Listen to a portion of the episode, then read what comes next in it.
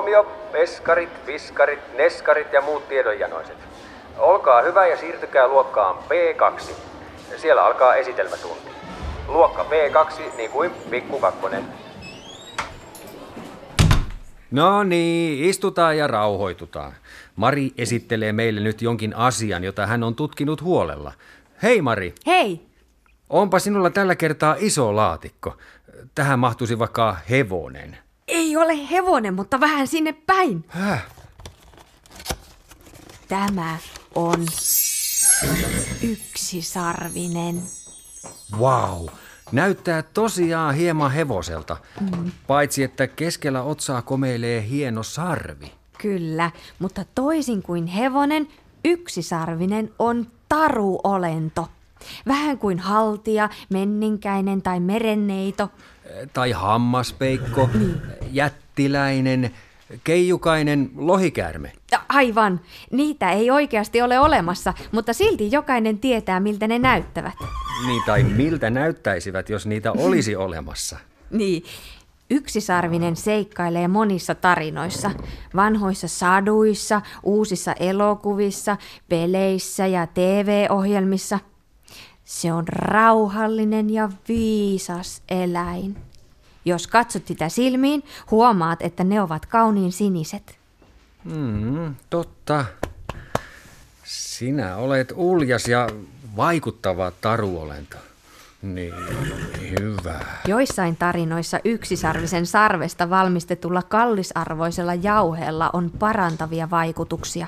Se parantaa myrkyistä, antaa onnea ja pitkää ikää, siksi se on arvokkaampaa kuin kulta. Mm, mutta sinulla on sarvi tallella, hyvä. Kyllä, minun yksisarviseni saa säilyttää sen tarinansa loppuun asti.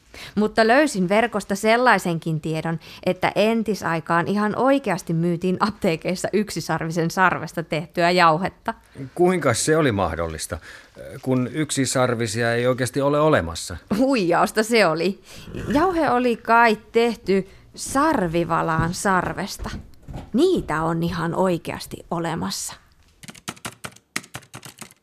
Sarvivalas on noin neljä metriä pitkä valas, joka elelee enimmäkseen pohjoisella jäämerellä. Sarvivalalla on kaksimetrinen syöksyhammas. Sarvella valas kerää tietoa ympäristöstään. Ilmeisesti sarvivalat käyttävät syöksyhampaitaan myös viestimiseen. Kun kaksi sarvivalasta kalistelee sarviaan yhteen, ne eivät siis tappele, vaan vaihtavat kuulumisia. Joissain vanhoissa kertomuksissa sanotaan, että yksisarvinen on peräisin Intiasta. Tai ehkä sittenkin Afrikasta.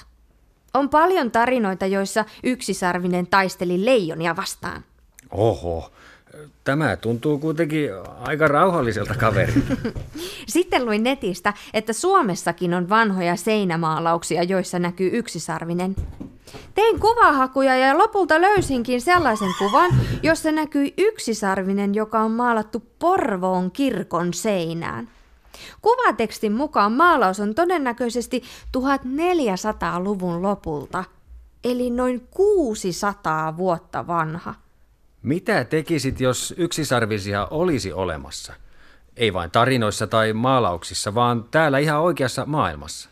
Jos yksisarvisia olisi oikeasti olemassa, perustaisin yksisarvistallin. Siellä voisi käydä ratsastamassa, hoivaamassa ja rapsuttelemassa. Mhm, Ihmiset ovat kertoneet tarinoita yksisarvisista ainakin kahden tuhannen vuoden ajan. Mitä luulet? Miksi ne kiinnostavat niin paljon? Ehkä yksisarviset ovat joskus kauan sitten olleet muoti-ilmiö. On oikein kilpailtu, että kuka keksii parhaimman tarinan yksisarvisesta. Ja nykyäänkin yksisarvisia näkyy kännykän kuorissa ja penaaleissa ja teepaidoissa ja sukissa ja mukeissa ja vaikka missä. Onhan se jotenkin jännittävän tuntuista ajatella, että mitä jos sittenkin yksisarvisia olisi olemassa. Niinpä. Kiitokset Mari esitelmästä. Eiköhän saatella tämä yksisarvinen takaisin omaan laatikkoon Joo. ja takaisin mielikuvitusmaailmaan. Heippa! Sitten vaan välitunnille joka iikka, kopoti kopoti kop hop hop hop hop.